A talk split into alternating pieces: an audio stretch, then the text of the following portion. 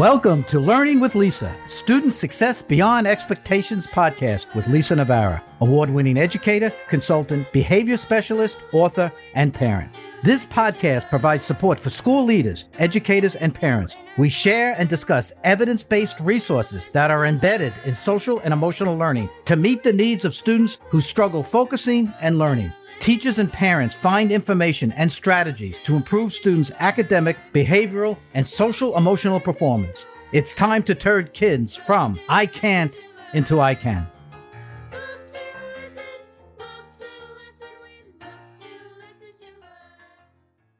Welcome to today's episode of Student Success Beyond Expectations.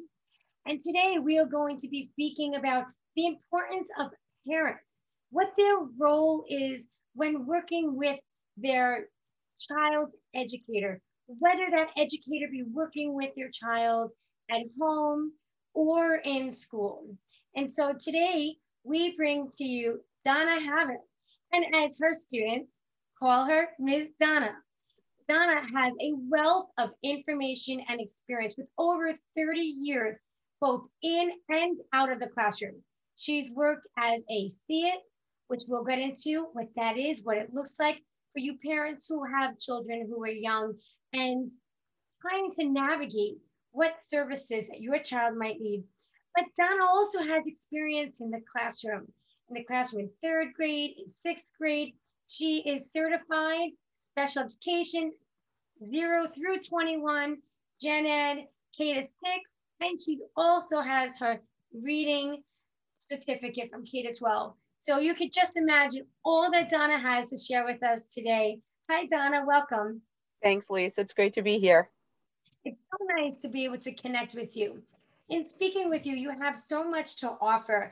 And it was very timely in that I am publishing a series of episodes that really are for parents. Here are parents in um, times of need they need to know that their child is going to be taken care of and really what that looks like. So, can you talk with us about the importance of parents working with educators as a team?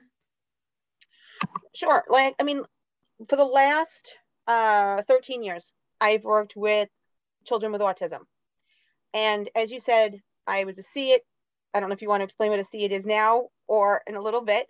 Um, but I was one of those teachers, as I'm sure many people see, you know, we pull up at the house, we pull out our bag of, of toys and we go up to the door. Typically, it's early intervention. It's children who've just been diagnosed, not only with autism, but maybe they have behavior issues. Um, and then we're brought in. So I've been an ABA therapist, that's applied behavior analysis. I've also been special instruction. So when uh, we SEIT, we so, say special education itinerant teacher. So when you say you have that bag of tricks with you, that means there you are, you're on your way, walking up that driveway, ready to help that preschool age child, right? Or even younger. Or even younger. You're talking about it could be a child who was just diagnosed. If, if they're going to be receiving ABA services, you're talking about a child who was just diagnosed. So not even three years old.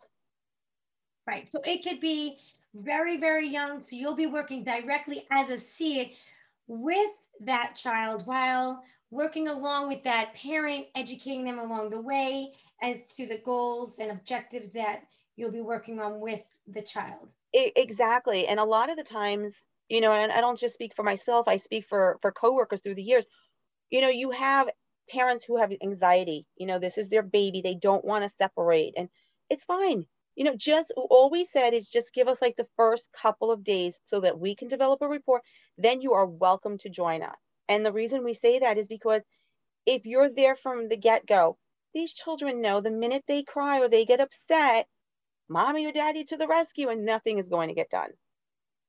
Uh, but the reason we all come with our, our bag of toys or, or games, whatever you want to refer to it, we want to, and I don't want to, I don't know, not, not sure if I want to use the word entice, but we want to get that child excited. We want them to come and join us. So these are all of what we call reinforcers that, you know, we, look what I've got, and we start playing with it, and we're hoping that child is going to come over and play with us.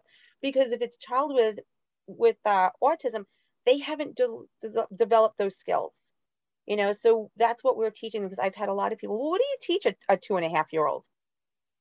Imitation skills. They don't have that. They don't have the eye contact. They definitely don't know how to sit. That's right. That right you know, there, we need to engage them into practicing, right? Yeah, and, and I get it. You know, no, you, no two and a half year old sits perfectly. Mm-hmm. But you know, you, you're sitting there and you're trying to work with them, and they're like, they're like this. So it's, you know, the, the basic programs that we start with are uh, appropriate sitting, and we've got eye contact. Um, and then it's what we call GMI, which is gross motor imitation, NVI, nonverbal imitation. So that's basically like do this, do this. It's simple things. And if you think about it, years from now, they can play Simon Says because those are things then they can imitate.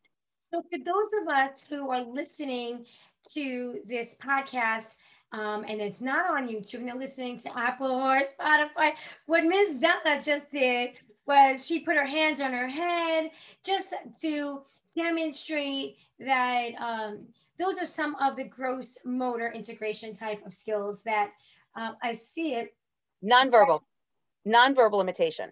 Nonverbal imitation, right that they would want to be able to imitate so that way um, they're they're focused enough and being able to learn some of those skills. So for those of you who um, are only hearing us that's some of what's going on over here when, when you could see us on youtube when you get the chance. Uh, my apologies i forget not everybody else is not everybody is viewing us. You know but we also work on play skills. So we'll get down we'll have cars and we have the ramp and we're playing with the trains. And what you were saying about as far as how important parents are, um, we are a team. And I said it, I said it to you before, regardless of how many of us are on this team, you can have, um, you know, a special instructor, you can have an ABA therapist, speech, OT, which is occupational therapy, PT, physical therapist. Each one of us plays a role in the child's success.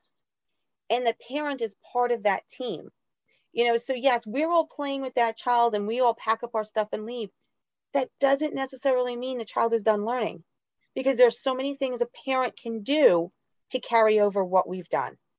Can you give us some suggestions as to what parents can do to help with that process? Sure. Um, if you're talking about the really young young kids all right get on the floor and play with them just like we do while we're there you know or if you're seeing you know, if you ask the child to give them, if they put your hand out and you say, "Oh, can you give me the go, go get your shoe," you know, and they go over and get their shoe, that's that's following directions. That's a one-step command that you gave that child. Or you can say, "Oh, go get your coat and jacket and come here." Well, guess what? That's now three different commands that you gave that child, and you didn't even realize it. They, like I also said, through imitation. So whatever you're doing, watch them and see if they're imitating you and then make sure you're complimenting them, giving them that feedback.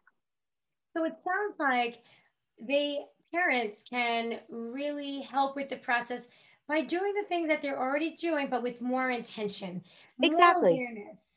And as you said, with the complimenting, I'm big on the way that we praise students and children because we need to always remember to praise the effort, not the ability. So that might look like, I like the way that you tried to tie your shoe today. And yeah, that way it makes them feel I've I've heard it for so long, but that's really silly. It is. But here's the thing. All right. There is positive reinforcement and there is negative reinforcement. So if I've got two children sitting in front of me, I have one that's just constantly getting up out of his seat, not sitting, rather than just, I told you to sit down, come sit down come sit down. Billy, would you please sit down? Instead, look at the other. I love how nicely you are sitting. Look at you. Give me a high five. You're giving that one child all of that positive reinforcement. And now the other child's going, well, boy, I want some of that reinforcement. I'm going to sit down. Right. Rather than just giving them attention, we call it negative reinforcement because you're reinforcing that negative behavior. Especially when you're in a situation when you know that other child who's having difficulty focusing is capable of sitting down. Yes. Then it gets their attention. If they're not capable, then of course we oh, adjust yeah. for that too.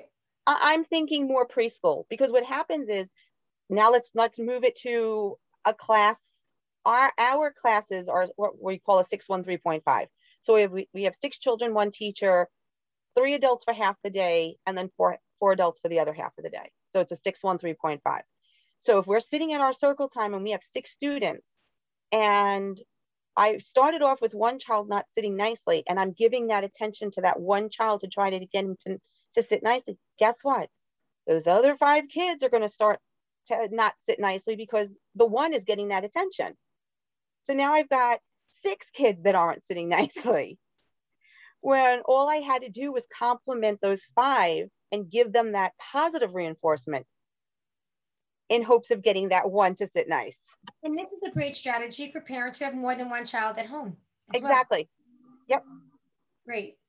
Great. So then we have, um, you know, Donna, how does a parent um, navigate the system in terms of when they have a concern about their child mm-hmm. and the child is young, where do they go for that initial help?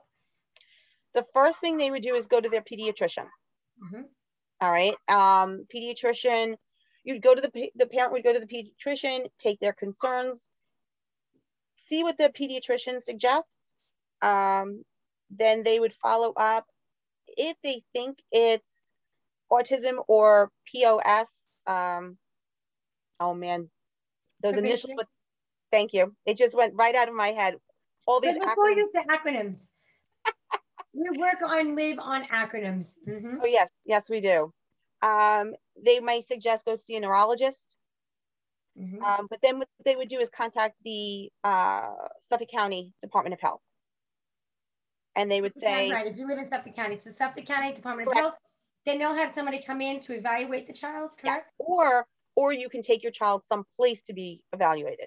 Privately. Um, Nassau County, you would call Nassau County uh, Department of Health. Right. So either go through the county or you could go through privately. Always start with your pediatrician. And then from there, if there is a delay, um, then they will find out in what areas. And then, such as yourself, might be called in terms of a TIA, that special education itinerant teacher who comes in to the child's house, or if it's deemed necessary, occupational therapy, physical therapy. And that's where they would begin, right? Right. Now, let's say you have a child who seems typical but you're seeing some behavior issues. Well, then the same thing, they would bring somebody in. This time it would be more of just special instruction. That was me. That's when I was a SEIT. That you too, right? Yes, we we discussed that. We do like the challenging behavior. Um, yes, yeah, I typically, I, I typically, when I hear from an agency, we have a child with a behavior problem. Of the course you do. Donna. they know who to go to. Donna, tell me about, I find that depending on what needs that children have, their parents have different needs as well. So, for instance, a parent who has a child who has physical needs or, or uh, that child who is experiencing speech delays, the parent is different than the parent whose child has difficulty cooperating or making positive choices. Have you experienced that? I, I feel like there's a little denial or there's too much coddling or well, I think at the beginning, I, I think at the beginning a lot of parents are in denial. You know, and uh, I think a lot of them just have to realize it's okay. It's it's the very it's very overwhelming. Yeah. You know, and I think that's one thing I think we need more of our support groups for parents this way you have other parents that have been through that. Right. You know, and they can tell the, the newer parents, hey, this is what's going to happen. Don't worry about it. Wait until you see the outcome. Right. Right. And, and really having that support is wonderful. Actually, Parents is Parent. For those of you out there listening, um, if you're not quite sure where to begin, Parents to Parent is a wonderful place to begin because you can even get on their email list and they will email you activities and service providers and groups on a daily basis and you'll have a whole new community out there so parents parent of new york is an absolutely fabulous resource for um, parents of children of all ages really. And then in addition, whatever, excuse me, what whichever agency that the family decides to go through, excuse me, I've got that tickle in my throat. Um, the agencies would also have some support groups available. Right. Yes. So that's a wonderful suggestion as well. And I remember you saying about the parent who worries about their child, even at a young age, what they oftentimes worry if my child can't do this now, will they ever be able to do it when they get older? Can you talk to us about some of your experiences with that? Oh, sure. um, sadly, I've heard that a lot, and I've, I've heard it from cases where I've just started. You know, it could be my first day in there. And so, what are they going to be able to do? Your child, they can do anything. Just because they have a disability doesn't mean they are not going to be successful. It doesn't mean that they're not going to be the president of the United States. It just may take them a little longer to achieve the goal. Um, and it, it, they're just going to need some extra help along the way. And finding the resources that fit their needs, the earlier the better, will really close that gap of progression and success. And when I talk about progression and success, I talk about it on an individual level right? Because that's a little different for all children. Right. And, and, you know what? I've had a lot of parents, we, we talked about early intervention. Early intervention is so important. And just because a child is receiving services for early intervention doesn't mean they're always going to get the services. I have had children who have lost the diagnosis. Yes. Um, I have two children in my current class right now who, one, two years ago, had no language and now he can tell me, no, thank you. I don't want it. You know, it's time to go home.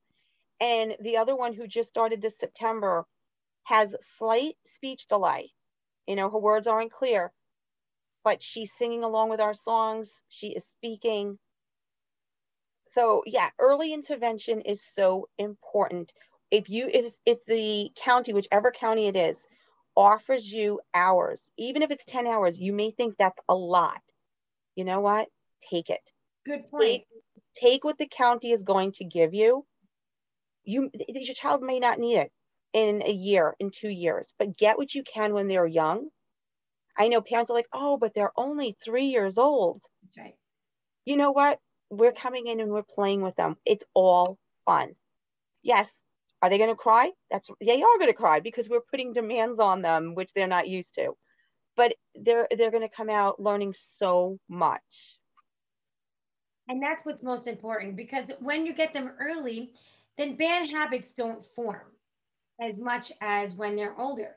Because I find a lot of kids then what they do is they overcompensate in ways to try and make up for what's difficult for them. But some of those ways might not really be in their very own best interest. It might be avoidance. It might be getting and seeking attention. It might be feeling I'm not good enough.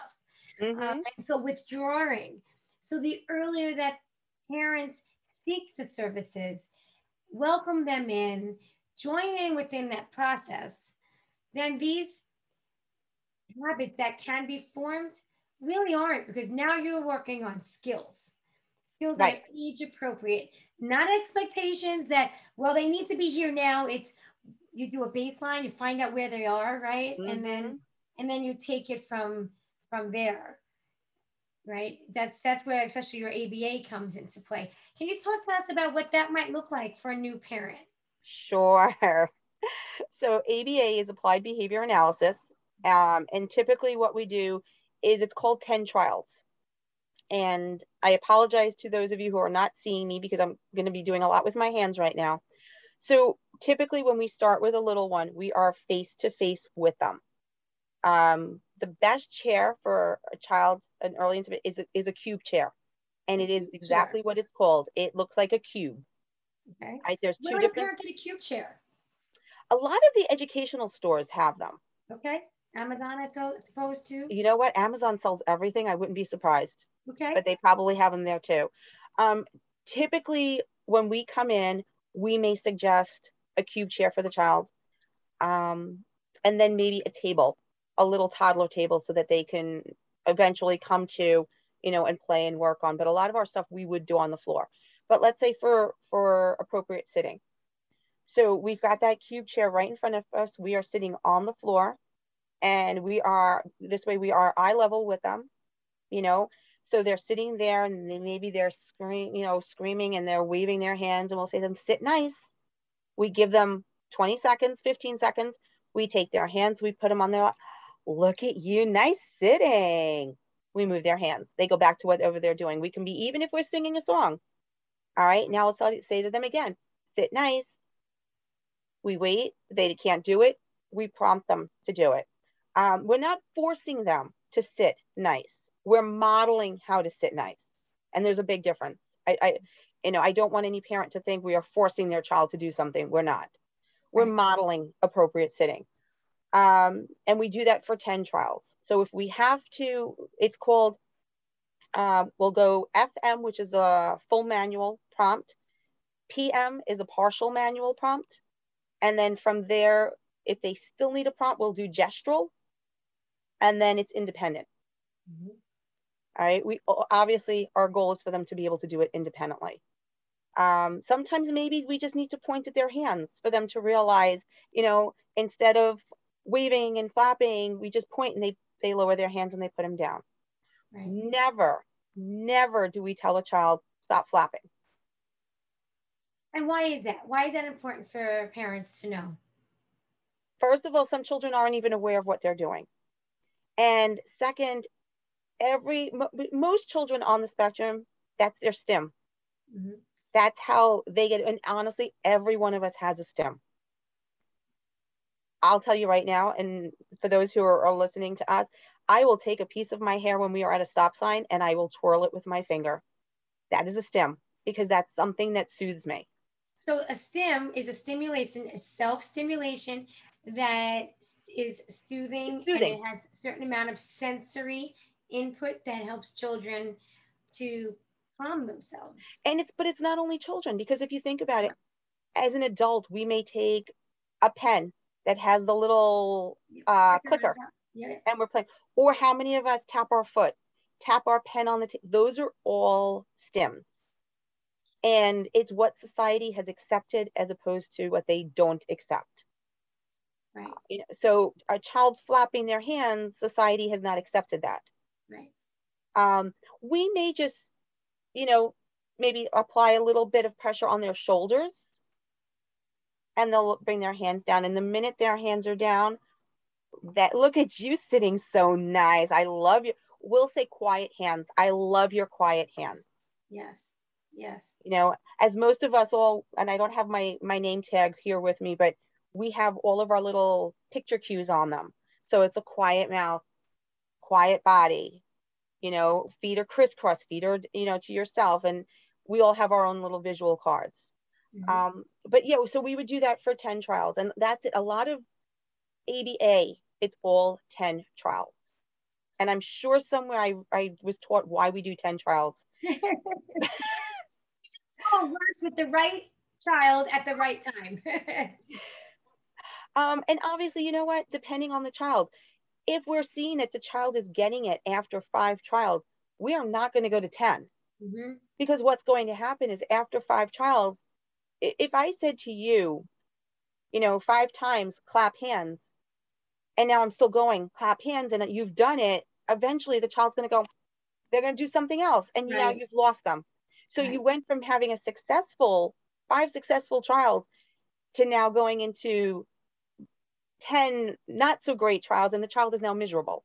So, really effective practitioners such as yourself will know and keep a record of the progress that the student is or the child is making, be able to even show the parent this is where your child started, this is the progress, and now we're going to move on to a different objective or a different skill.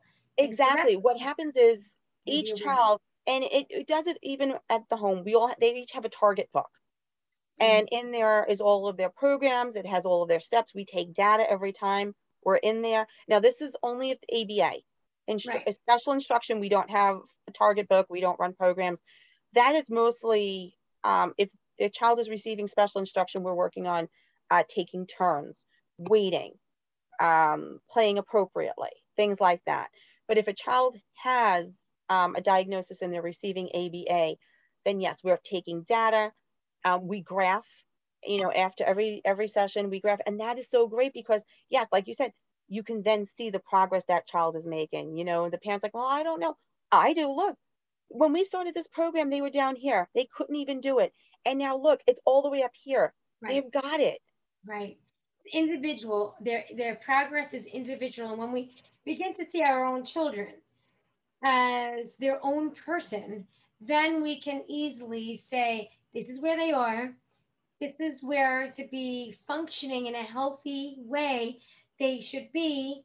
What's their what's their ability here? How far can can my child go without frustrating, but really just being happy and feeling good as accomplishments continue. So that's such a great way and something to remember is this is the progress my child is making. Yeah. And that's what I want to see is progress. Have you had parents want to join in on some of your sessions so they learn how to reinforce some of these skills? I have. Um, when a child is in receiving ABA services, typically the families receive one hour of parent training. Um, I'm not sure if it's a week or if it is a month. It all depends on the district. Um, so in that case, somebody on the team goes in and that hour is devoted to the parents. Typically we ask that the child is still present. This way, yes, we can show, you know, how we're doing things. And then if the parent has any questions. Great. Because I think that would be very important for the parents to experience along mm-hmm. with the practitioner and the educator. And how do I connect with my child how do I really reinforce those skills most effectively? So, and what do you say to the, the parent that wants to get involved but doesn't really know how? Like they don't know their role, they don't know their place. How should I leave the educator alone? Should I be in the room? Like, what do you say to that parent who's so hesitant? I say that there's times in the session that you are welcome to come in. And that's the hard thing and and i and i get it all right you know your your your child is getting services and now you hear your child crying. And i always say it to the parents rest assured i am not doing anything to your child except maybe asking them to clap their hands or stand up. But the child knows that if they cry mommy's going to come in. Good point. I so see. what we've said is you know don't come in when he's crying. Let's wait a little bit and when he's calm, pop your head in and say, "Hey, how is everybody? How is everybody doing?" You know, and then that could be the break. This way, he realizes, "Oh, I didn't have to cry for mommy to come in." That's you know, wisdom we, right there. That's very, very effective, and that's hard for a parent, especially a new parent. Yeah, and just wants to make everything okay, right? And then they're just getting to know uh, the educator in their yeah. home as well. Yeah so just that's kind of meeting them in the middle. Let them go through the process. As soon as it's quiet, you know your child once they're starting to breathe, to calm down just a bit, pop in. Everybody okay? Yeah. Okay. You, you know, we also, and... depending on how long we've been working with the child, um, they may also have a card that says, I need a break. Okay. You know, like with our, our friends who are nonverbal, we may start introducing them with a PECS book uh, picture exchange communication system. So typically they give us a picture, they exchange it for what it is that they want. So if they they want a break, we'll teach them to, to give it to us the picture for break, or if they're verbal, they can say, break, I need a break. That break, they can do whatever they want for their break. It means you're not placing a demand on them during that break.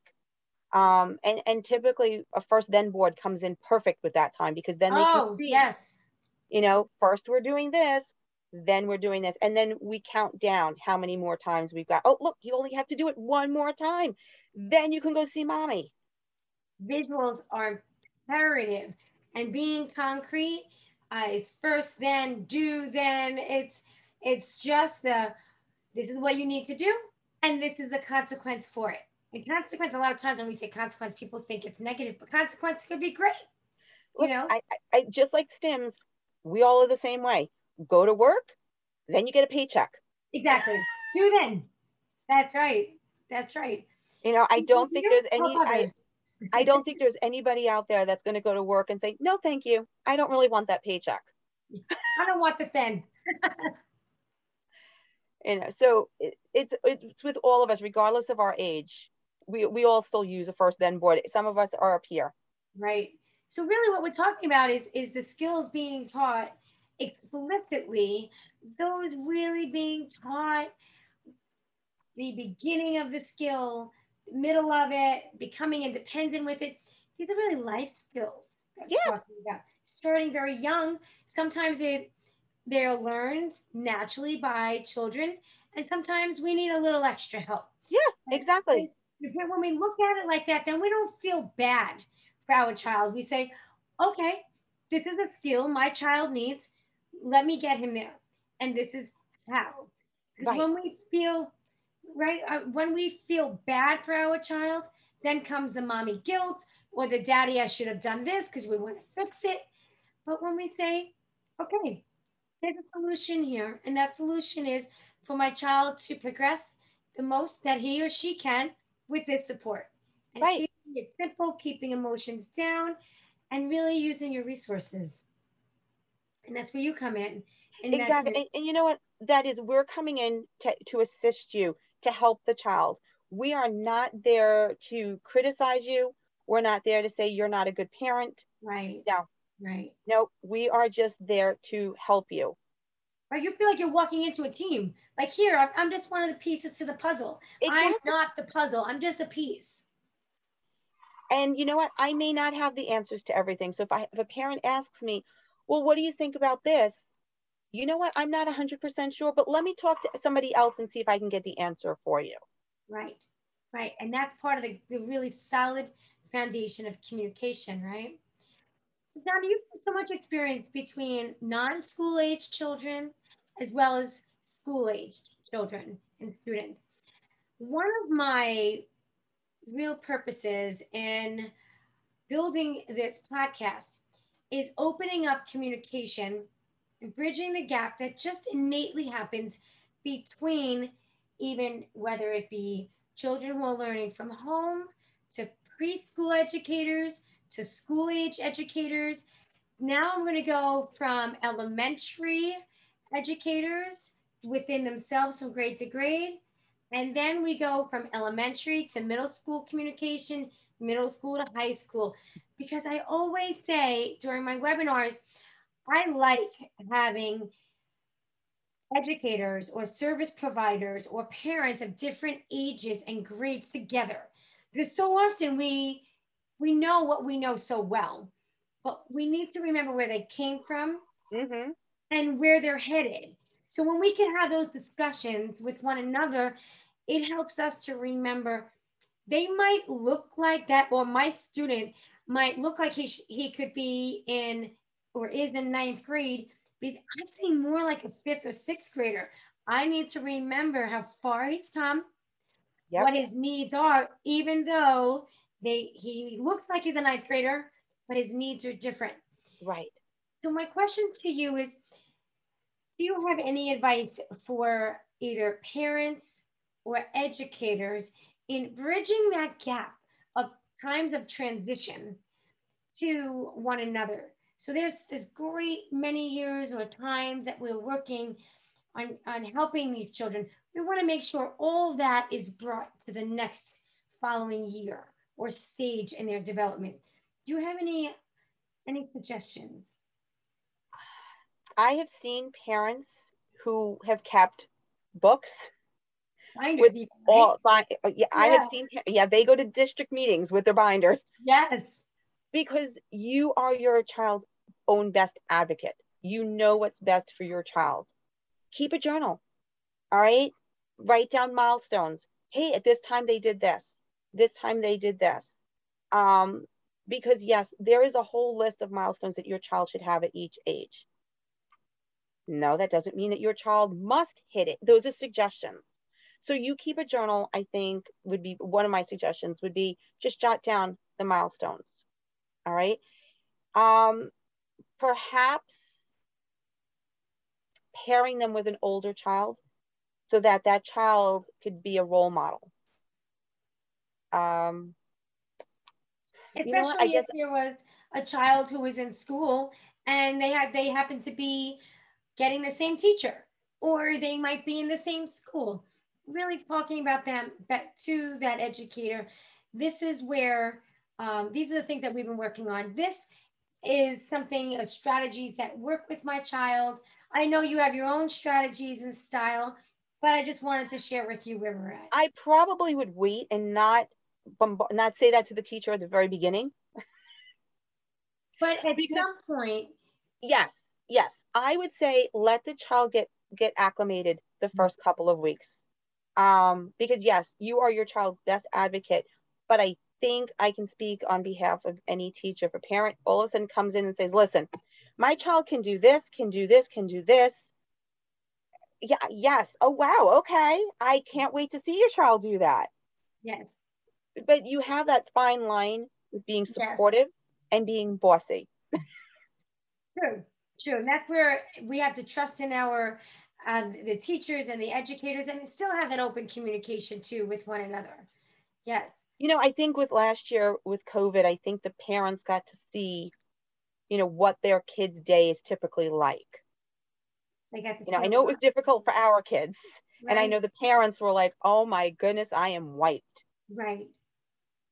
You know but it was great because i'm saying great it was wasn't really that great but the parents were part of the sessions so yes, they, they got to see yes. you know not only how their child behaves but how we reacted mm-hmm. and how we follow through yeah we were still here with our first then boards even via zoom we right. still had our first you know it was myself and my ta so if i was running you know circle time each of my tas had their first then board mm-hmm. all they all had their visuals you know we Absolutely. sent visuals home for every child so they had the same thing we had absolutely imperative.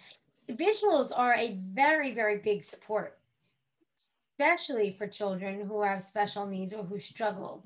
Can you talk to us about um, how you have found visuals to work for for uh, for children? Sure. Um, it, it's I think it's a it's especially important if you have a child who doesn't have that much language. So they know what they want but they don't know the word for it. So, you know, um, I'm going to go again to like my circle time. So I have children who are verbal and I have nonverbal. And I have each of the pictures of the songs that we sang at circle time. It's the same songs every time. You know, my friends who are verbal can tell me what they want. And my one friend could try, he'll either sign it. So for those of you who are not seeing me, I'm moving my fingers like the itsy bitsy spider or there's the visual and he can hand me the picture of the itsy bitsy spider. Um, we also have, you know, the visuals bathroom, no bathroom, because a lot of our friends get anxiety. They get upset if we're going to the bathroom. So they have that opportunity to tell me no bathroom. And so I have it on my walls. We have a picture of, the, of a toilet bowl. And then there's a picture of a toilet bowl with a in a circle with a line through it. Mm-hmm. You know, Which because the last which helps with our transitions because yes. it, we may we think that he's ready but we don't want to again i don't want to use the word force but we don't want to bring him to the bathroom because then he's going to say this is a place i don't want to be. Right. Right. We want to empower the child and having that ability to say what we want or not want and say it meaning say it could mean that they're handing you or showing you a visual cue or card mm-hmm. or picture or pointing to it exactly or trying to say the word and you know what it means in their in their language as they're beginning to develop and grow it's empowering and that's what the effort is going to, that's what's going to really harbor that effort that the children need so much to be able to and you know what a lot of times they may not know the word and that, that's something I was just saying. So they may not know the word, but if it's paired with a picture, yes. Oh, okay. So if I said to them, um, okay, good example. I say to them, we're going to the playground. But if I show them the picture of our playground, oh, or the same thing, it's it's Tuesday, we're going to the gym. And if I show them that we're going to the gym, all of a sudden I've got six kids who are ready now to leave. Right. Opposed to zero just before. Making that connection that sometimes they're not able to visualize themselves. Right. And over time, hopefully, they learn to pair that word with the picture. Right. Well, that's it. And eventually, even with any prompt, we eventually fade that prompt. Mm-hmm. Right. And fading means to eliminate it. Right. Little by little yep. by, even if it's just, so now we go from the full picture of the gym to a half a picture of the gym. There you go. To a quarter picture of the gym. If need be. Yes. Yep. And that's great for parents because parents, what you can do is if you absolutely know that your child loves to do something, but you know also that it's not until they actually get there that they're like, oh, yeah, that's right. I really wanted to be here and having fun. Thank you so much. I love you. What you could do is get that picture and then pair it with the one word, keeping it simple. Then, as they're really remembering that picture and what it means, now, like Donna was saying, or Miss Donna was saying, what you could do is take half of that picture. So now they're also relying on their own memory right. to remember what that other half is. And now you're building that area in their brain that really they struggle with to remember in pictures, but now you're actually working it out like its own muscle. So that's a great way to reinforce a strategy that is see it just like Donna would be working on. You know, visuals are very big in your practice. Yeah, so that's fading. But you know what? Wait a minute. Going back, and I keep going back. All right, if you're going to a food store, how many of us make a list? Yes. Th- that's our visual. There, that's our visual prompt. You know, all right, I need this and this and this. So I've got my list. And then when I take it to the store, I'm walking around. Oh, that's right. I've got to find this. I've got to find that. And you know what, Donna? That's so funny because when when I do uh, my when I teach my webinar about positive um, self-talk, I talk about working memory, and that's what you and I are really talking about here. And I use that example as adults. How many of us go to the store and say, "I've got it. I'm going to remember." It's like three things that I need. I'm going to remember, but we come out with 20, and we forget what we really went there for. Mm-hmm. And that's pairing the word with the picture in our own mind being able to see, okay, at the end, did I get, and remembering to think that, did I get what I needed? Right. Same thing with the playground. Oh, playground. Is that the word with the swings? Got it. Okay. And that's, and that's why when we're talking about the, um, the times that these are really adult skills, living skills, we're just starting out younger on their level. So um, of, of how important it is and to take it stage by stage developmentally. And don't worry if your child isn't where they, quote unquote, air quotes, to say that they need to be. Is your child progressing? And that's where you say, Donna, how's that data? How are we doing in there? You know? And the other the other thing I would say, and you and I said this before, do not compare your children. Yes, we need to talk about that. Okay. Yes. do not compare your children. What does that look like in your world, Donna? because I could go on and on about it. So I want I want to give you the floor. sure. Well, my my first child was doing it at this age. I don't understand why he's not doing it. Mm-hmm. You know, my other children, my other child was potty trained way early, and my son now is four years old and he's still not potty trained. That that's fine. that's fine as I said, each child is going to get to where they need to be at their own time. Right. Um, as I said to, to Lisa before, I always say it, this is the analogy I've used for so many years. You can plant five trees. They are not all going to grow at the same time, regardless of you, you give them the same amount of water, you give them the same amount of sunshine. They're not all going to grow and they're not all going to be identical. They're going to bloom when they are ready. And that is the same thing with children just keep giving them that nourishment. They will bloom when they are ready.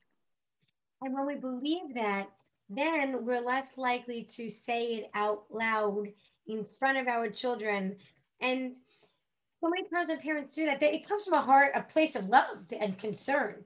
but I've seen, as I probably you have as well, the little faces next to them are they just drop like, oh no, I'm not doing it.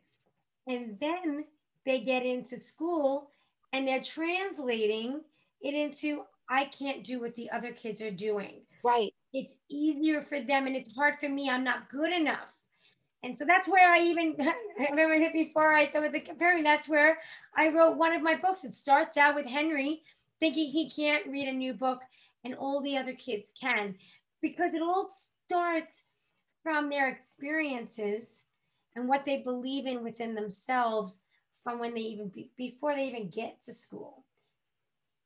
Well, you know, teaching teaching EI when regardless of whether the child's been with us for a month or three months, anytime they are successful with something, and I again I speak for my coworkers, we all make such a big deal because it is. It is. You know, whether it took it them five five times to do it, or Uh, some of my children have been running. We've been on the same target for like sixty something times. Right. right. But they've got, and, and it's the simplest thing touch your head and they touch their head. Wow, you touched your head. That is so awesome. Right. You you know, and the parent would be like, What did they do? What did they do? They touched their head, and the parent's like, Oh, no, that is a big thing. It is a big thing for them. The effort was there. Think about having to learn something for so long and trying for so long and not getting it exactly the way you tried to do it because kids know what they want to be doing. They know where they, they want to be. It's getting there that's the hard part.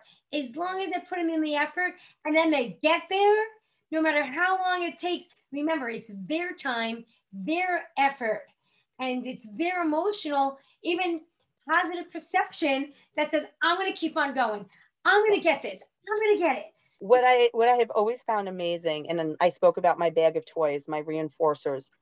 I could be sitting in front of a child and I'll tell them, you know, touch your nose.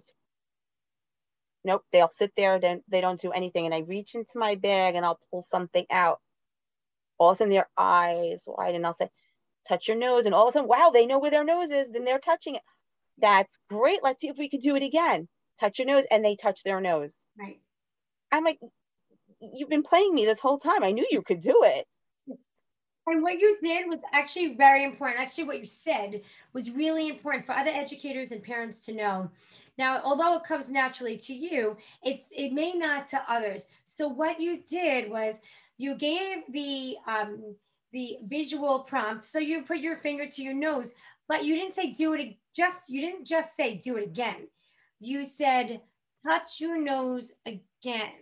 So you actually said specifically what you were looking for. Because sometimes students or children, they still need that specific language to be able to engage in the skill that they need.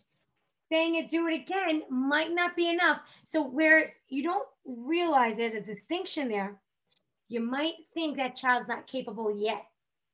But they are capable. Sometimes it's us and what we say or what we don't say.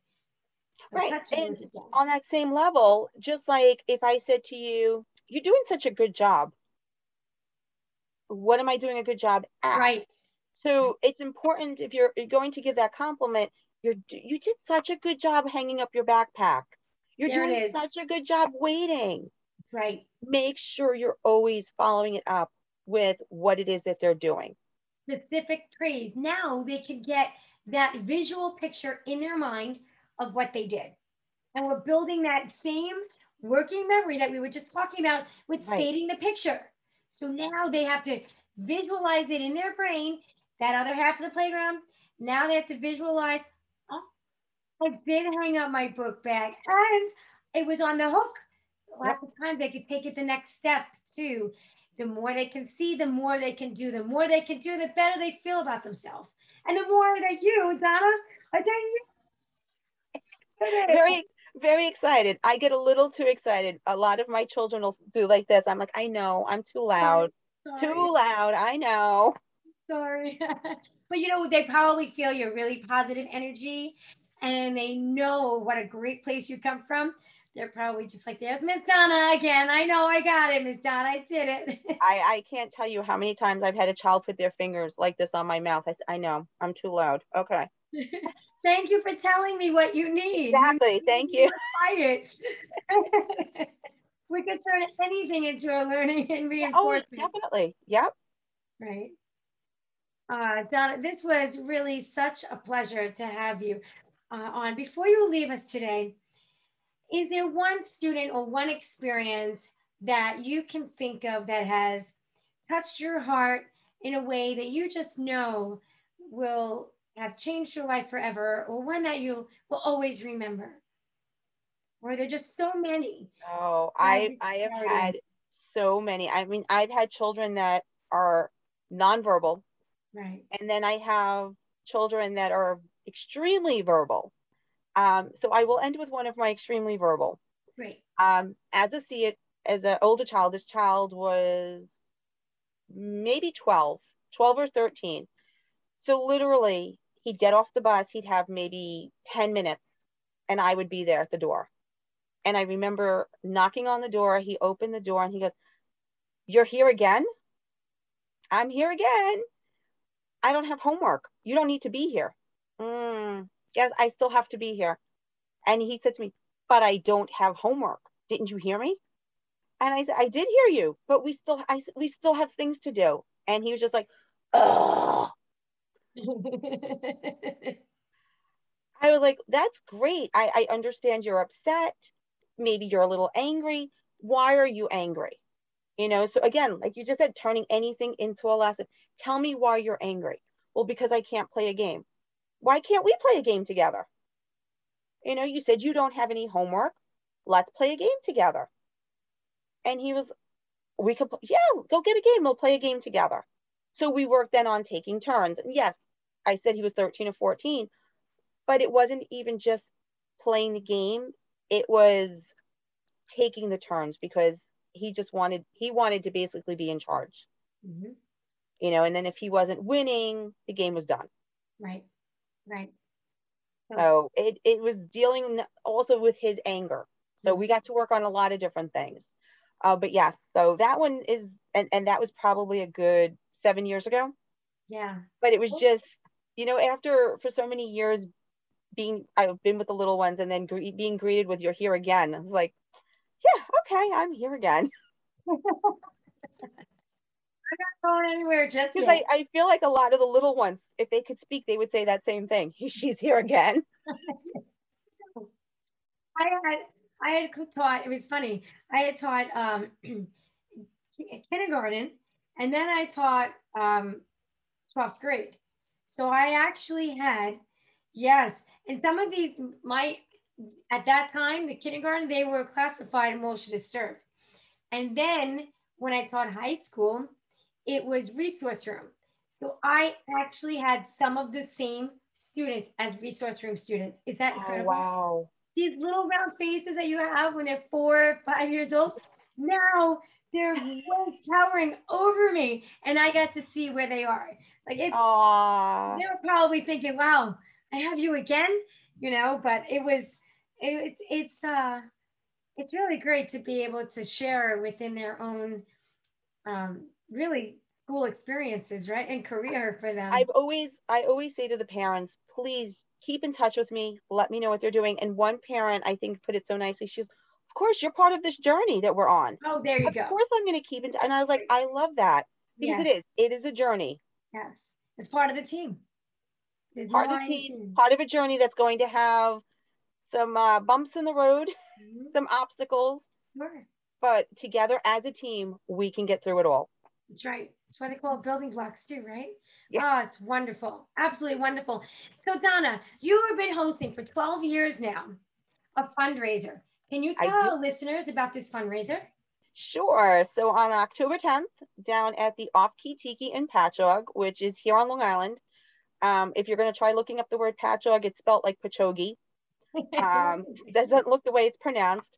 Um, but it's from 12 to 4. It's on a Sunday, and all the money that's raised from the event goes to NSASA, which is Nassau Suffolk Autism Society of America. And the reason it goes there um, that money stays right here on the island. NSASA, Michelle and Suzanne are amazing. They put together events. They've had events at Splish Splash. They've had events at Adventureland.